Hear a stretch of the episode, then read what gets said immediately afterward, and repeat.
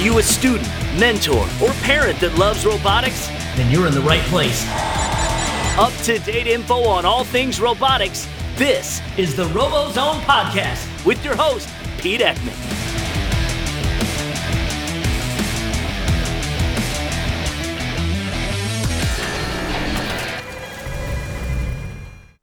The RoboZone Podcast is brought to you by Kettering University. It's a Kettering built world. Hello and welcome to the 38th episode of the RoboZone podcast. This podcast is for Tuesday, November 7th. In this episode, we talk to the Blackhawks, who's spending their time getting ready to host an all female competition in Bloomfield Hills this weekend. In addition, we talk to Alex, one of the refs from FTC, and his experiences from this past weekend with the first competition involving relic recovery. So, get your favorite drink, get your favorite popcorn. Let's get ready for the episode. Hi, this is Pete Eckman with the RoboZone podcast. With me, I have Andrew Rain from the Blackhawks. How are you, Andrew? Doing great, Peter. How are you? Good. Now, I was given Andrew's name and the Blackhawks. They're hosting an event this coming weekend, correct? That's that's uh, that's correct. It's the Bloomfield Girls Robotics Competition, and I want to make sure that. Uh, that, that folks know we're the we're the host high school. We're, we're the venue.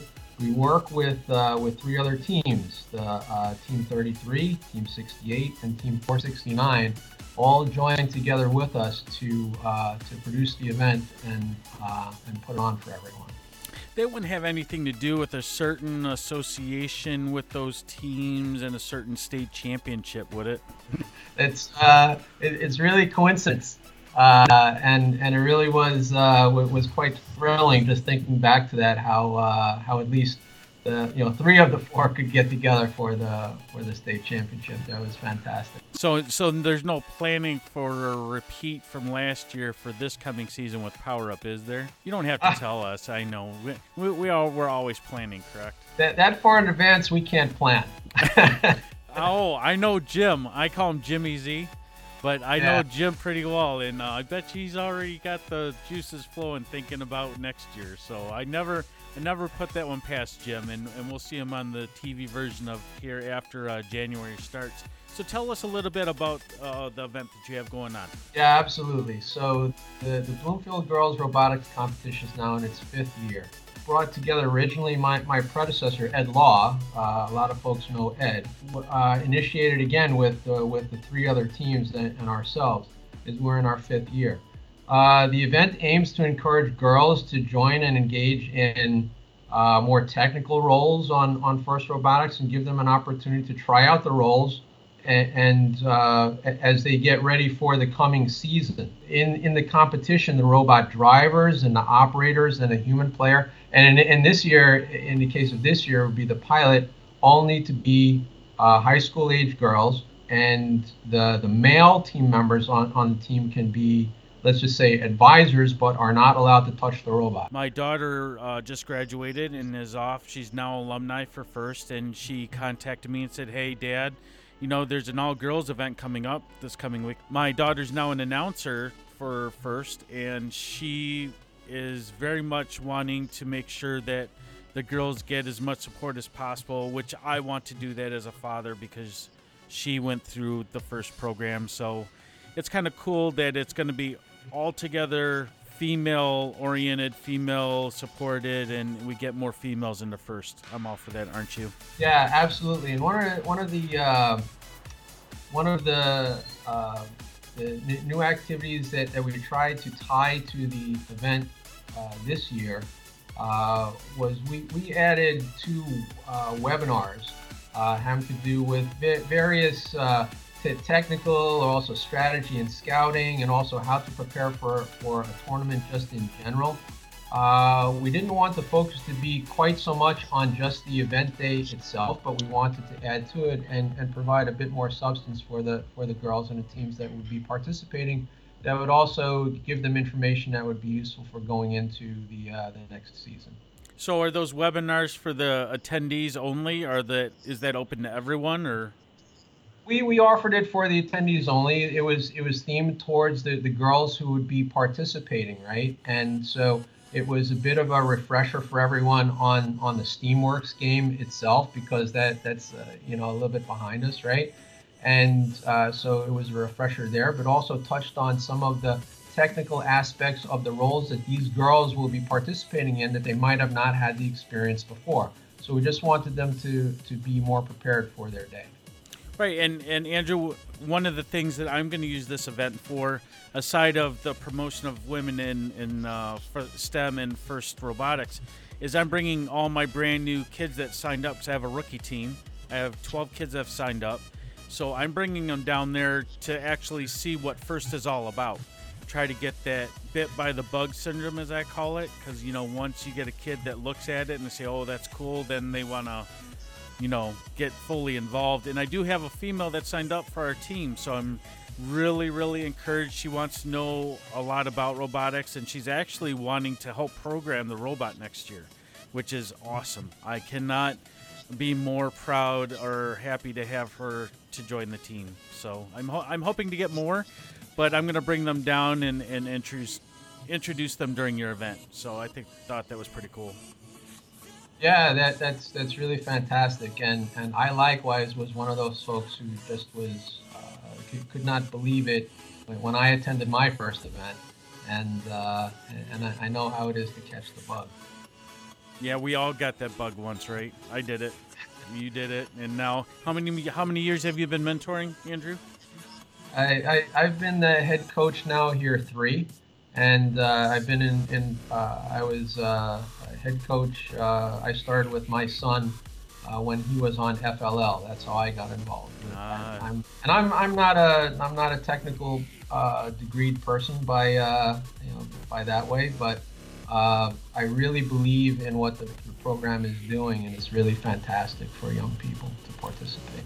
Well, Andrew, if you're any sign of what a what a dad can do, I think you joined as a dad, right, through FLL, and you went to state championships and brought home a giant blue banner. I mean, the only banner better than that one is pretty much uh, Worlds, right? So, I mean, you have a pretty decent banner. And yeah, well, our, our, team's been uh, been been fortunate the, the past couple of years, and uh, and things just seem to work out right. So uh, there's that uh, it's saying the the harder you work, the luckier you get, and, and that's that's part of it. Also, things need to come together in, in a first tournament, which uh, which we've been fortunate that they have for us.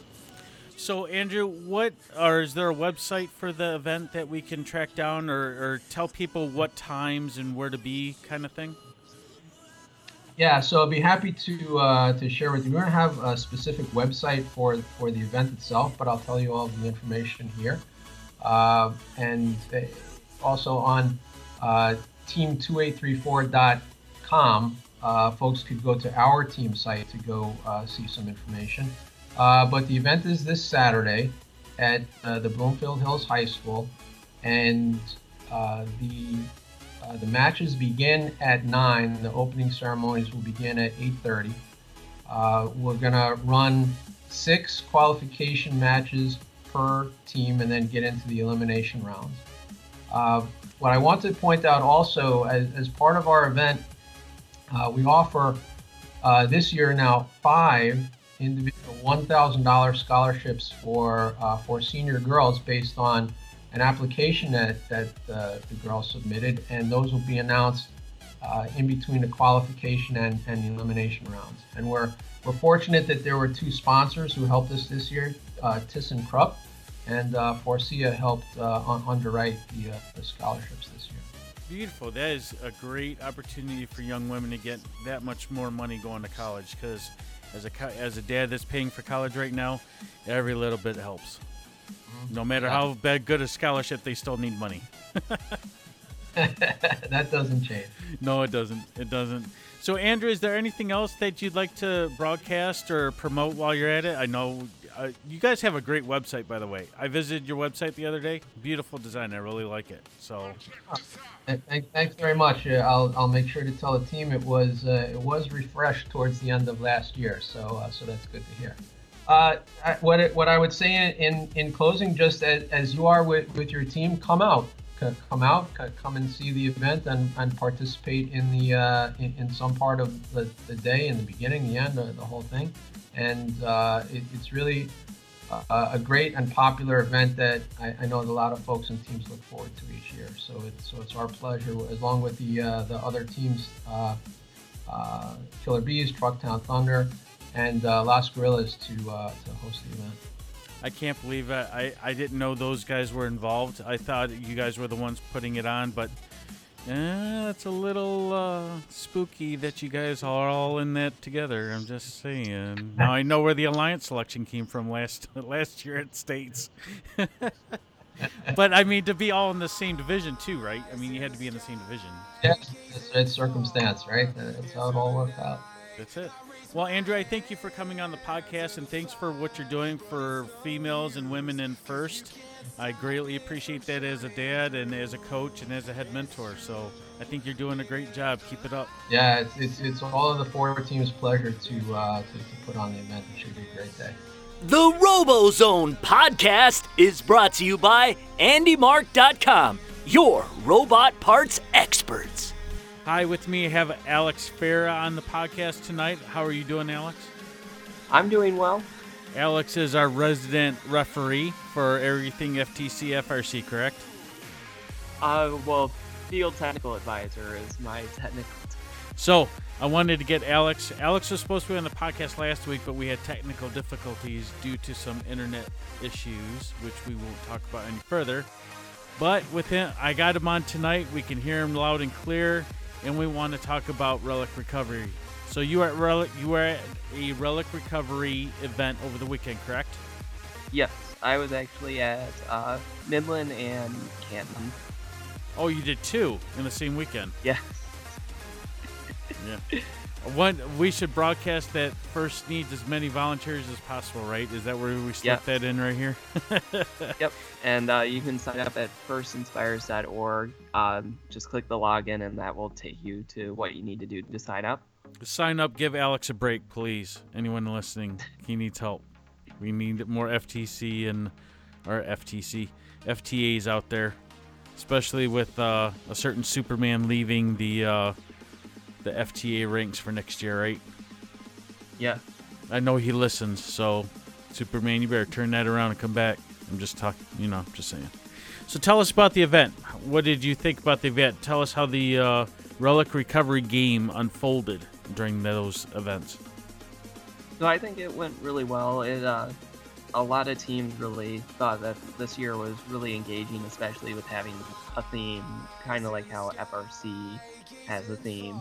So I saw that that seemed to get a lot more people into the spirit, as well as uh, teams were really uh, able to be able to compete really well. Uh, I know a ton of teams were uh, being able to uh, get the ciphers and uh, work that out to be able to score relics.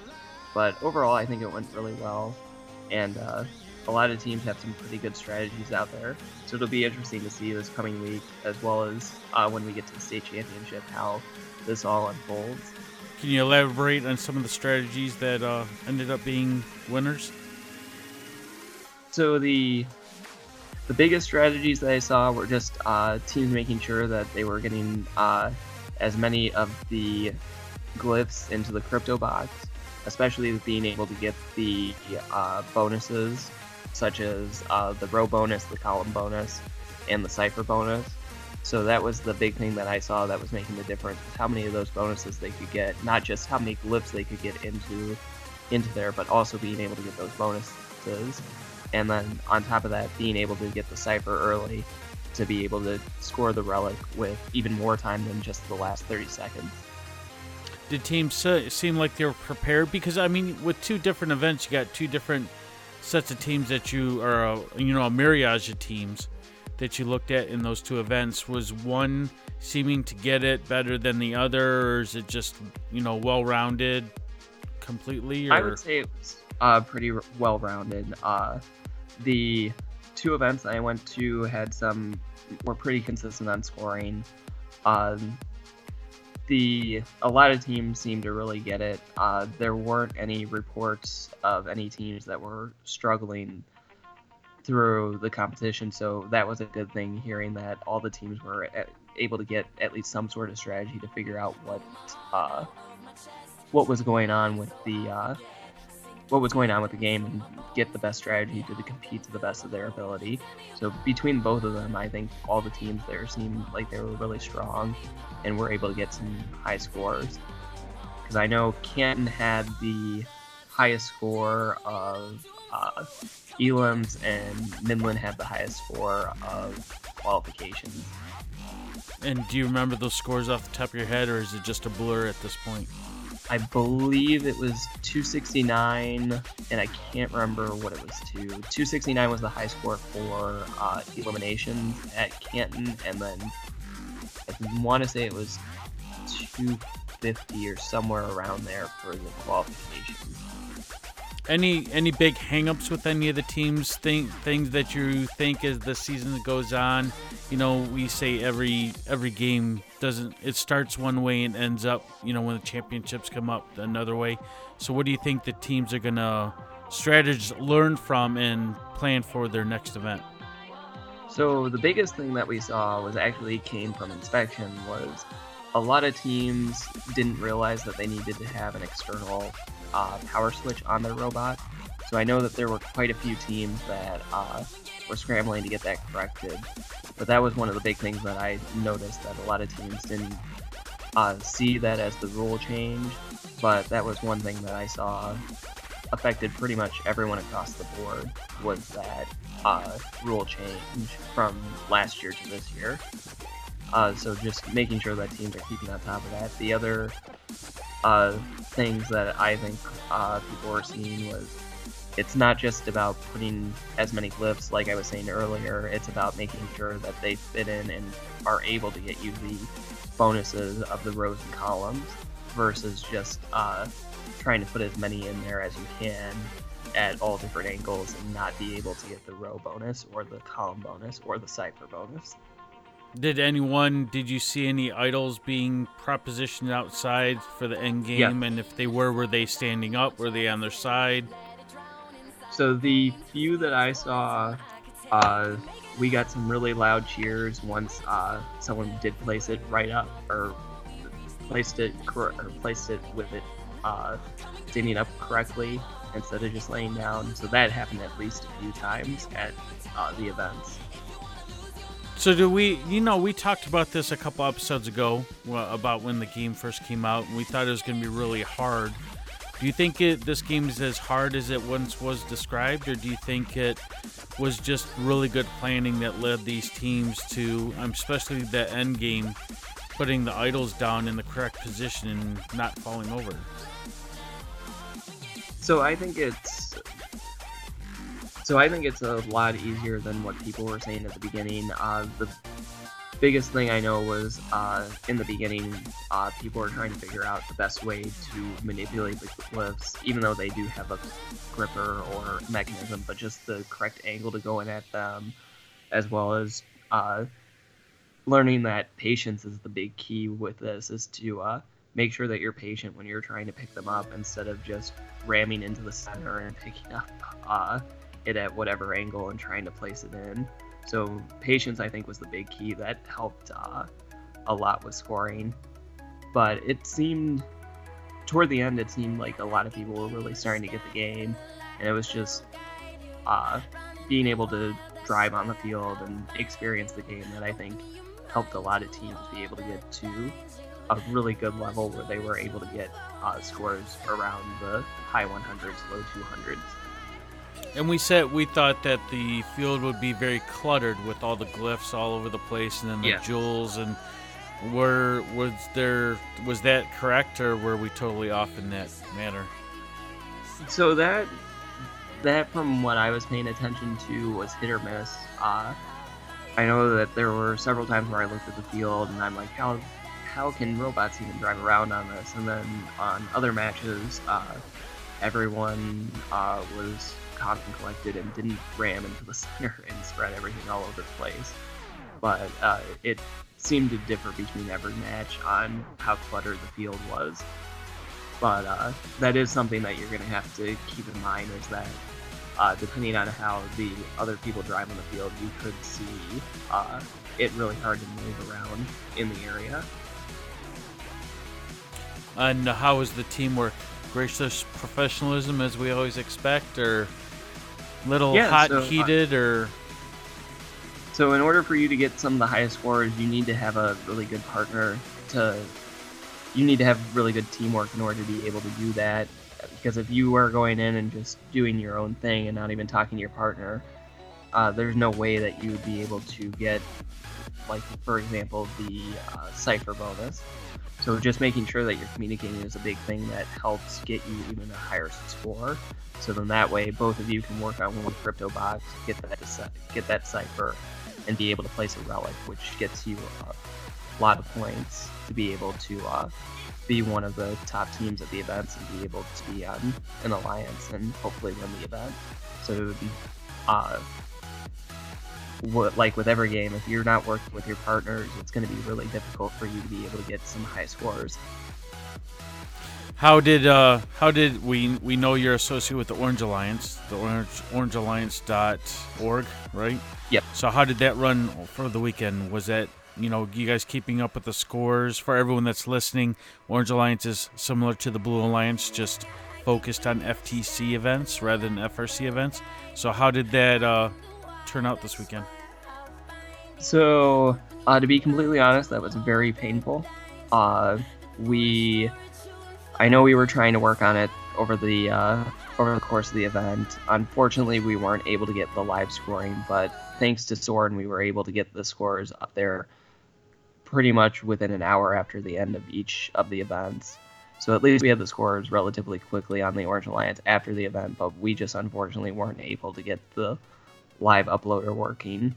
Uh, however, though, we were testing over the past, over, well, yesterday and uh, today, and it seems like it's uh, able to actually do everything that we were, that we wanted to do as, uh, so for next week, we're gonna hope that it stays working and uh, see how that goes. Uh, so I do have hopes that it will go, and then uh, we should be finishing up some of the other uh, some of the other advancements onto or enhancements onto the system for next week that will hopefully make it more enjoyable, such as linking to the live webcasts and uh, and a few other features that we want to release, such as the advancement reports and things like that.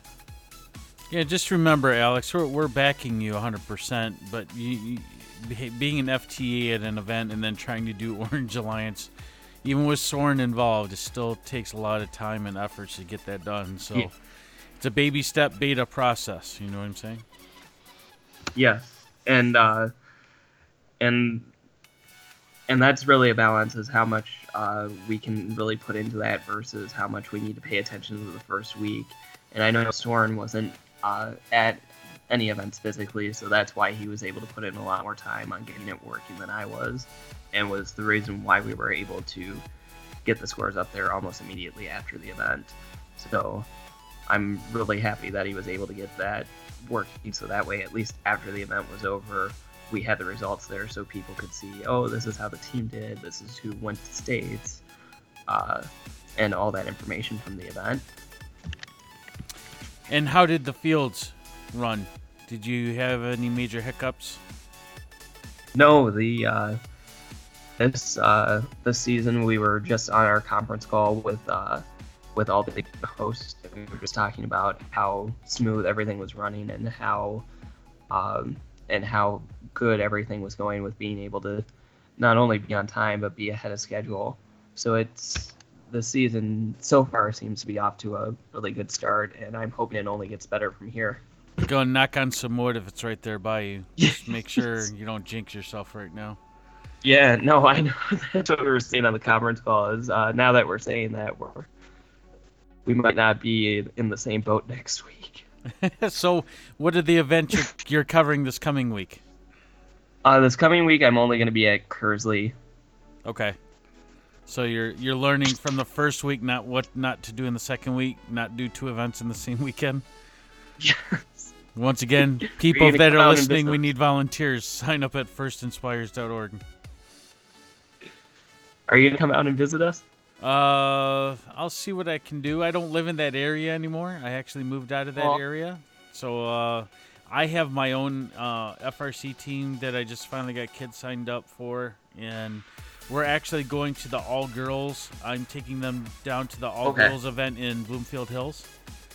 You know, put on by the Blackhawks. I just uh, talked to the Blackhawks, so.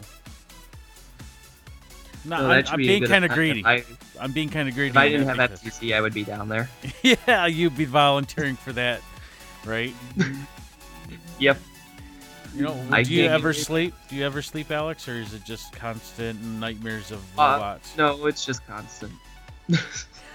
constant robots.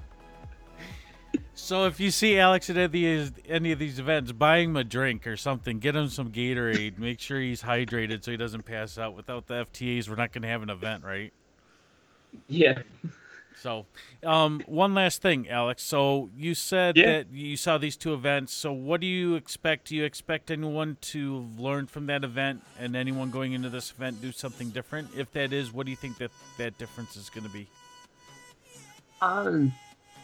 So I know a few teams are going to be competing again next week. I think, at least for the teams that are uh, competing, uh, that learning curve is no longer there for them. So I think right out of the gate they'll be really high, really high scorers. So I think probably the biggest thing of them is just going to be passing along their knowledge to the other teams, and then I think just working on a strategy to try and get uh, to try and score uh, the glyphs into the crypto box as fast as they can is really what uh, the only thing that I can see to really try and get those scores higher. Because the more uh, of those bonuses that they get, the higher the score. And I, from what I saw this week, and I don't think I've saw any one to two complete ciphers. So I think once we get to that, we should be seeing some really high scores. So once they can figure out how to uh, be able to get it that fast to be able to get two completed, I think that's when we'll see some high scores. But I don't know if that's going to be something that we'll see next week or something that we won't see until states. Okay. But I have hopes that we'll see it at least sometime. And do you know who won those two events off the top of your head? Uh, give me one second. I can go to the Orange Alliance. Ah, see, plug in the Orange Alliance while we're at it. It's called good marketing, my friend. Good marketing. and I'm stretching this just long enough for you to get that scores up. You're not googling fast enough at this point for our listening Okay. audience. I know I'm putting So- pressure on you. Canton will be. Uh, Canton was team 8133, uh, 10538, and 13250. Okay. Bedford. One second. Bedford is going to be uh, 11717, 6079, and 10645.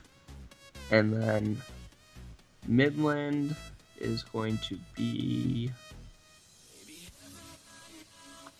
Good thing I can edit this. Yeah, Midland is going to be 10653, 11394, and 9931. And if anyone wants to look up these scores, they can go to orangealliance.org, correct? Yes. So all these scores will be on that will be on our site, theorangealliance.org. Uh, you can use the search at the top, or you can just go to events and filter by uh, the First and Michigan region. Okay. And then as well as there's links to this on the First and Michigan website as well. Of course there are. Of course there are. Well, Alex, I want to thank you for coming on. Thanks for fixing your internet so that we can actually hear you this week. That's just uh, for people that are listening. I just like to pick on Alex. But thanks for coming on the podcast. I'm going to let you go get some sleep, and uh, we'll post this tomorrow. Okay. Uh, I'm looking forward to talking to you next time. All right. Thanks, Alex. Have a great night. I would like to thank my interviewees tonight for coming on the podcast. Thank you for listening to the RoboZone podcast. This is the 38th episode of the RoboZone podcast, and we will return next week. Thank you for listening, and don't forget to subscribe on iTunes and SoundCloud. Have a great day. The RoboZone podcast is brought to you by Kettering University. It's a Kettering built world.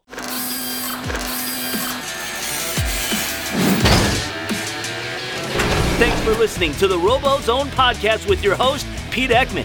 Find us online at robozonetv.com and on Facebook, Twitter, YouTube, and Instagram.